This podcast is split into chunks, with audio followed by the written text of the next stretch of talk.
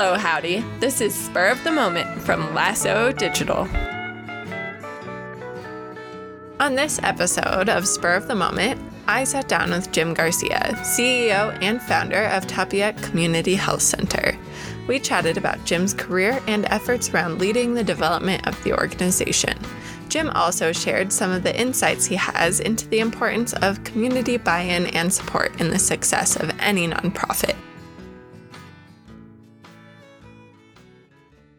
I am the uh, founder of Tepeyac Community Health Center, founder and CEO.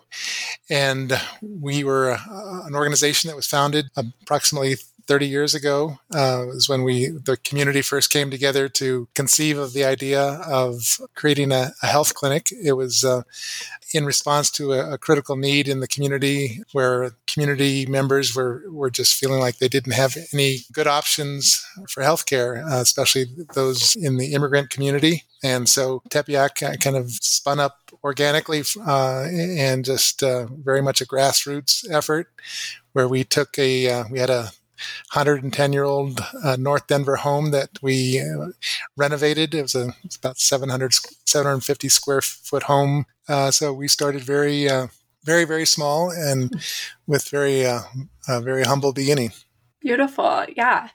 I know that your organization has a really unique background, so I'd love to hear more about the creation of Tepeyac and the Community Health Center and what kind of inspired you to get the ball rolling on this project. Yeah, I was a relatively new uh, member of the. It was a there was a in North Denver. There's a, uh, a, Catholic church by the name of Our Lady of Guadalupe, and it was uh, kind of the hub of activity for the La- Latino community at the time. I was a member of the parish council, uh, and the first meeting I attended, the pastor came in and said, you know, one of the most there's several pressing issues that the, that this community is dealing with, not just the church community, but the the broader community, and one of the most pressing issues was access to affordable culturally responsive healthcare and mental health care and dental care.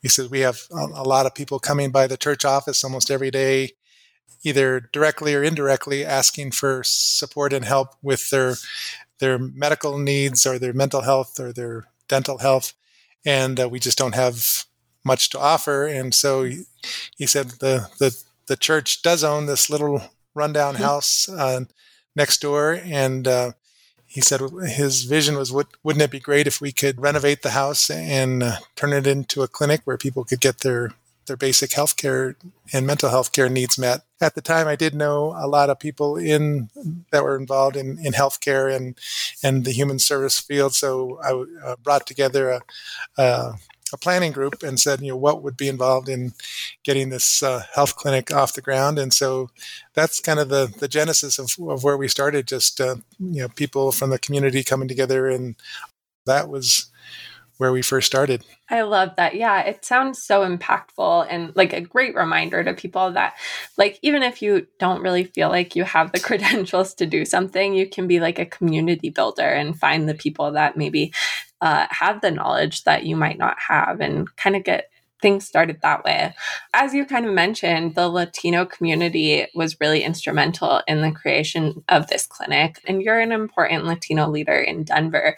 Uh, what Latino influencers in Colorado serve as role models for you, like you serve for many others? Whether there's so many. So you know, very early on, you know, Ken Salazar was uh, was hmm. involved. His wife Hope Salazar, they're members of the of that of the church community at the time. Uh, Ken Salazar, who's now ambassador to Mexico, but people like that, you know, there's people, you know, Federico Pena, our former mayor and hmm. former Secretary of Transportation, was also inv- uh, involved very early on. I just met earlier today with a, a good friend, Mario Carrera, who is the uh, uh, the the CEO of, of CLLARO, which is a Latino policy and research uh, center for, for, for the Latino community.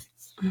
And uh, so it's uh, people like that I think that have been inspirations for me, and then but I think for me too, it's just uh, uh it's exciting to see this next generation of of Latino uh, leadership coming through mm-hmm. the ranks, you know, through uh, that are part of the the Colorado legislature or the Denver City Council. There's just a it's really exciting to see the just the next generation of, of Latino leadership taking shape and uh, really uh, on the cusp of, of doing really great work and having a major impact on on the Latino community and, and the entire community as a whole. I would say. I mean, you mentioned a lot of folks in politics, and that kind of leads me to what I kind of want to talk about more is your career. Uh, you've had kind of an interesting career touching many different areas, and you did have a background in politics before creating the center. So I'd love to hear a little bit more about an overview of your career and what you did before founding the center and what really drew you into this field.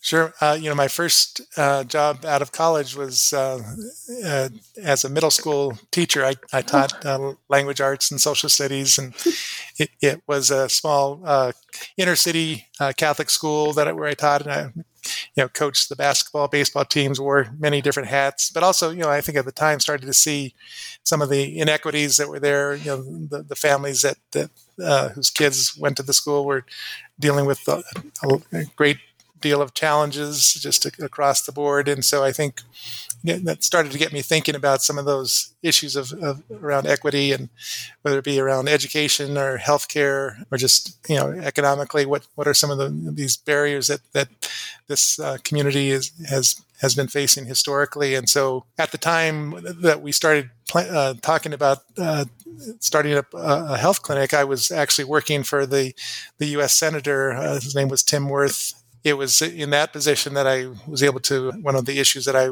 focused on in, in the senator's office was around healthcare policy, and so I again started to learn a bit more about uh, at, at, that very high level of, of policy in terms of what what were some of the issues that the community, Latino community, and other uh, communities were were experiencing in terms of issues around health equity so to have you know this be in that position and then to actually have a very have an opportunity to have an impact at a very concrete level you know being able to you know, actually open up a, a, health clinic that serves the uh, community that you know has really been disenfranchised for a long period of time. And so the timing worked well i think in terms of bringing the two together. I'd also like to mention that like obviously we keep a good like read on younger folks that are donors and kind of look at trends like that. And health equity is a major, major priority for folks uh, in like Gen Z and millennial generations. So it seems like kind of an exciting time to be in the healthcare space. I'm kind of curious about what you kind of think is on the horizon for Tepeyac and kind of what you're excited about coming up in the future. Yeah, I would say that one uh, an area that we talk about a lot in terms of our, as far as our leadership is concerned is we talk about the social determinants of health and the fact that although we have we're very proud of what we offer at Tepeyac in terms of a really incredible integration of, of care in terms of medical, uh, behavioral health, dental. We'll be opening a pharmacy as part of our, our, our new health center that will be opening up later on this summer but that that full integration of services, and that's not necessarily unique to, to Tepeyac. We, you know, there is an incredible network of community health centers across Colorado that are also offering this this integration of of services. You know, but I think in terms of the uh, what's on the horizon, I think is you know, really paying close attention to those social determinants of health. You know that mm you know what affects uh, an individual or a family that can't be addressed in the exam room at a clinic you know that you know things like access to fresh food access to affordable housing how important those issues are you know access to uh, safe places to exercise and play. Just how incredibly important those issues are in terms of addressing the entire spectrum of health issues and, and approaching it from a very holistic perspective. I'm so glad you mentioned that. Yeah, we have a client, the Delores Project, that really, really emphasizes the importance of kind of recognizing the connections between all of these different social issues. So, like mental health and housing, and like being part of different groups. I think that is really important. So, I'm glad you mentioned that just for my own knowledge, are you guys going to be neighbors with the Delores Project? I was looking at your new building and it looked very, very familiar. Yeah, we're, we're uh, very, uh, we have a connection with the Delores Project. They're a, a great organization. Haven't talked specifically, about, you know, uh, in terms of what that collaboration will, will look like. Mm-hmm. Um, but I think the reason why Tepeyac is successful is because we uh, we have so many great partners and collaborations that we mm-hmm. really focus on. You know, because we know that we can't do it by ourselves, and so to the extent that we can we can uh, collaborate with our our community partners, uh, we do that as much as we possibly can. I love to hear that. Yeah, I think that kind of leads me into my next question. I mean, the center is extremely unique and just how community driven it is. I'd love to hear more about how the community was instrumental in its formation and how that kind of carries through to today in your values and how you guys run the organization. Sure. So it was probably about, I want to say about six, seven years ago. You know, we had already, even prior to that, had been, our board had been talking about a major expansion. We knew that our, our location in the Denver's Globeville neighborhood at 50th and Lincoln uh, even though we had done an expansion several years ago, we knew that that was just going to get us by for the over the relatively short term. That we knew that we needed to look at a major expansion that would meet the growing need that we were seeing at our at our previous facility and just knowing that we wanted to significantly expand our dental and operation and our and our mental health offerings we we were very limited by the by the space that we had. Again uh, t- talking about the community partnerships we were uh, approached by the urban land conservancy about 5 years ago when we were you know when our board was in the process of doing some extensive strategic planning and they approached us. They said, you know, we have uh, acquired this six acre parcel of land in the Elyria neighborhood, you know, just north of downtown Denver. And, you know, we, uh, we had done a series of uh, community f- uh, focus groups and the issues that, that were coming up uh, consistently were access to uh, better access to affordable quality health care, access to affordable housing, and access to fresh food. The area that we're, we're in currently is a, is a food desert and so that was an issue that was really important to the community and, and uh, had has been an issue for a very long time. And so uh, that was a, an opportunity uh, for us to partner with uh, the Urban Land Conservancy. They asked Tepeyac if we'd be the ground level partner to be part of this much larger project of that was going to have affordable housing and fresh food market. The term they used was an anchor organization. Would, would we be, we consider being the anchor organization for this mm. project? And I'm kind of curious about what it's been like as the CEO of this organization. It sounds like you guys have done kind of a, a million different things in the those 11 years that you've been CEO. I'd kind of love to hear a little bit more of an overview of what you guys have accomplished in that time you know, it's just been a time of, of tremendous organizational growth, which has been very exciting for me. Mm-hmm. You know, being having been involved uh, when we started very very small with a our first year operating budget was a I think about thirty thousand dollars, and we had mm-hmm.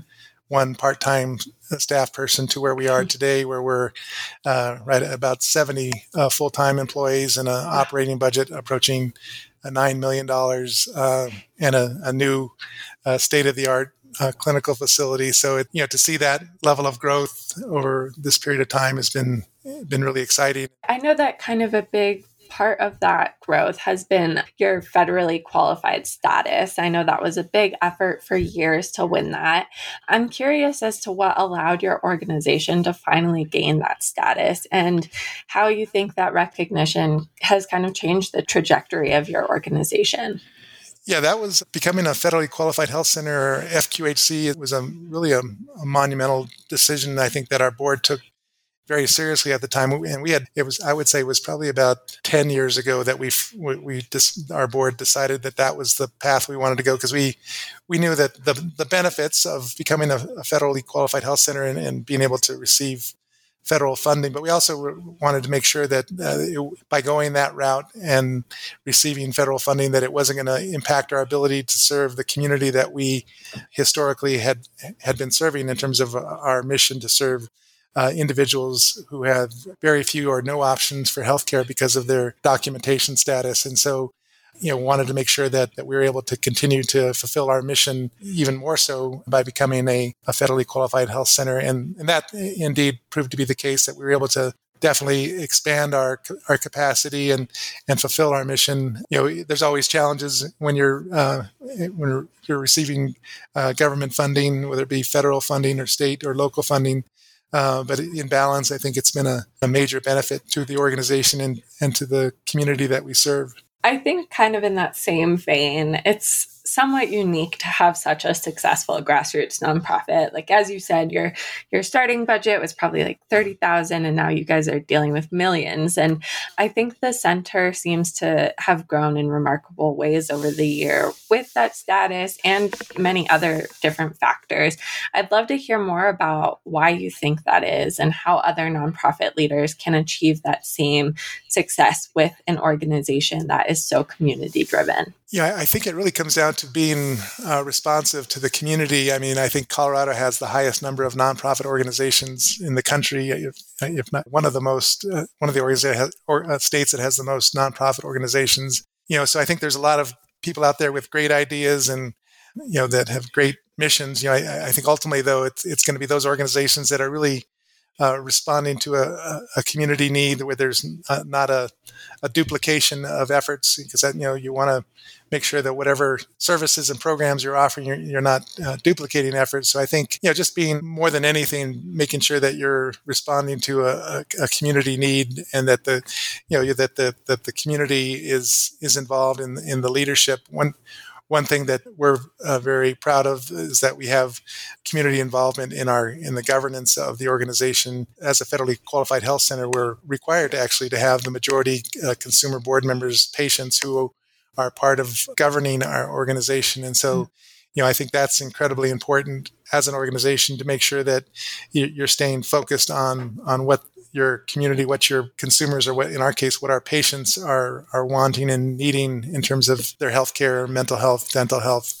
So that would be my advice for any organization that's out there or that's looking to incorporate as, as a 501c3 is to make sure that you, you have that level of community buy-in. Beautiful. Do you have any other final thoughts before we wrap up today?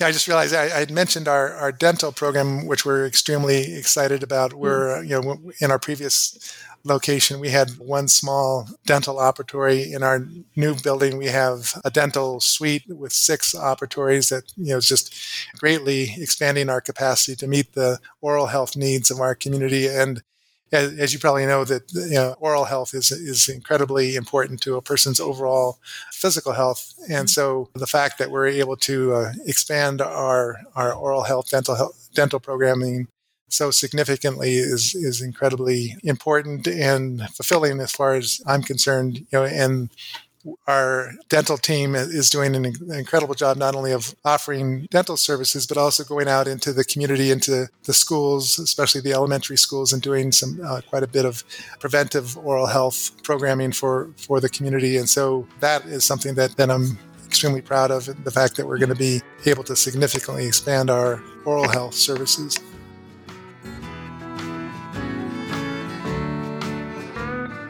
Spur of the Moment is produced by Lasso Digital, a marketing and fundraising agency with the goal of helping nonprofits raise more funds, spread their vision, and achieve their mission. Our show is directed by Annika Pelkey, edited by Katie Janner, and our music is by Sean Hess. To find more episodes of Spur of the Moment or to find out more about Lasso, check out our website, lassodigital.co.